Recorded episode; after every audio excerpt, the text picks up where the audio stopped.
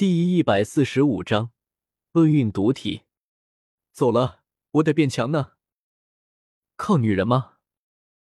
不是。说完，王坤就瞬移到一个树林中了。他看到一个女子身穿一套淡白色的衣裙，容貌虽然算不上绝色，可却也能说是难得一见的美人。淡然微笑的脸颊，透发着一股清新空灵的气质。这股与众不同的气质，顿时让这女子的魅力大幅度上升。目光在女子身上转了转，最后停在那被一条绿带束着的柳腰之上，望着那不足盈盈一握的柳腰，王坤眼中掠过许些惊艳。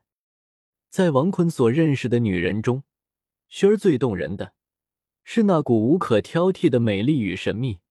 当然，在斗破里，而不是在斗罗里。跟娜儿相比，都是一群臭妹妹。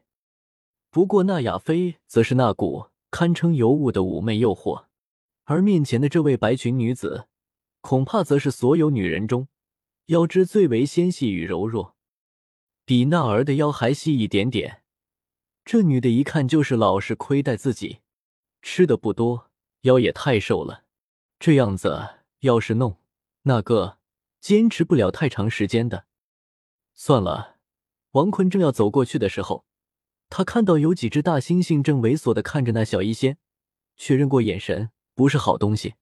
王坤正要去救的时候，有一些佣兵团的人来了，他们赶紧保护小医仙，将大猩猩全都赶走了。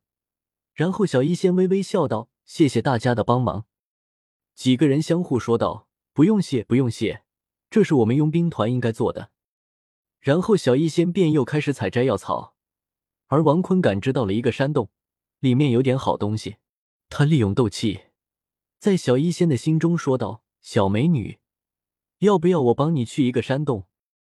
那早就知道山洞的小医仙十分清楚，他也想要去探寻一下，但他是在佣兵团的保护下，若是被佣兵团发现，那么那山洞里的宝贝可就不是自己的了。而且小医仙也不得不去，因为这在隔空传话的手段，小医仙可从来没见识过，谁能办得到？估计他的实力很强。小医仙在心里道：“五五分，口气不小，可以。”说完，小医仙便在佣兵团注视下，找了一个机会跑了出来。但其实不然，那狼头佣兵团的首领，不对，不是首领。应该是一个小首领，王坤记得叫木蛇吧？算了，不是国色天香的美人，王坤懒得记名字。那木蛇时刻跟在小医仙的背后，王坤也是走了出来，抱着那小医仙盈盈一握的细腰。小美女，你的腰也太细了吧！不要亏待自己，吃点好吃的哦。王坤将草莓冰淇淋拿了出来。那小医仙居然想要从自己的怀抱中脱离，他微微一笑，那小医仙便被自己的斗气压制。好了，别跑了，好歹我也是拥有绝世容颜的公子，还配不上你吗？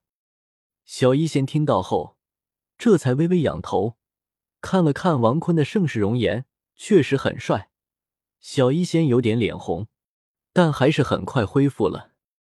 哟，倒是一个有定力的女子吗？王坤公主抱住小医仙，让小医仙赶紧抱住她的脖子，省得掉下去了。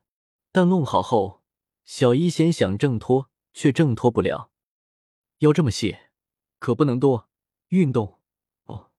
身为男人，一定要好好照顾一个瘦弱的女子。而那草莓冰淇淋，则是放到了小医仙的山峰上。不得不说，微微有点小，但还行。感受到凉意的小医仙将草莓冰淇淋拿了起来，而王坤则是公主抱住小医仙，走到山洞悬崖那。小医仙陌生的将那个冰淇淋打开，等吃了后，这才说道：“很好吃。”不然呢？到地方了，你先吃，吃完我们再下去。不了，赶紧下去吧，不然那群人该找过来了。王坤意念一动。十几个佣兵团员就被王坤用斗气抓了过来，是他们吗？小医仙震惊了，他不知道公主抱住他的公子居然这么厉害。此时，王坤突然用斗尊的实力感知这魔兽山脉的一切，很快就发现了狼头佣兵团总部有好几个首领在跟胭脂俗粉一起。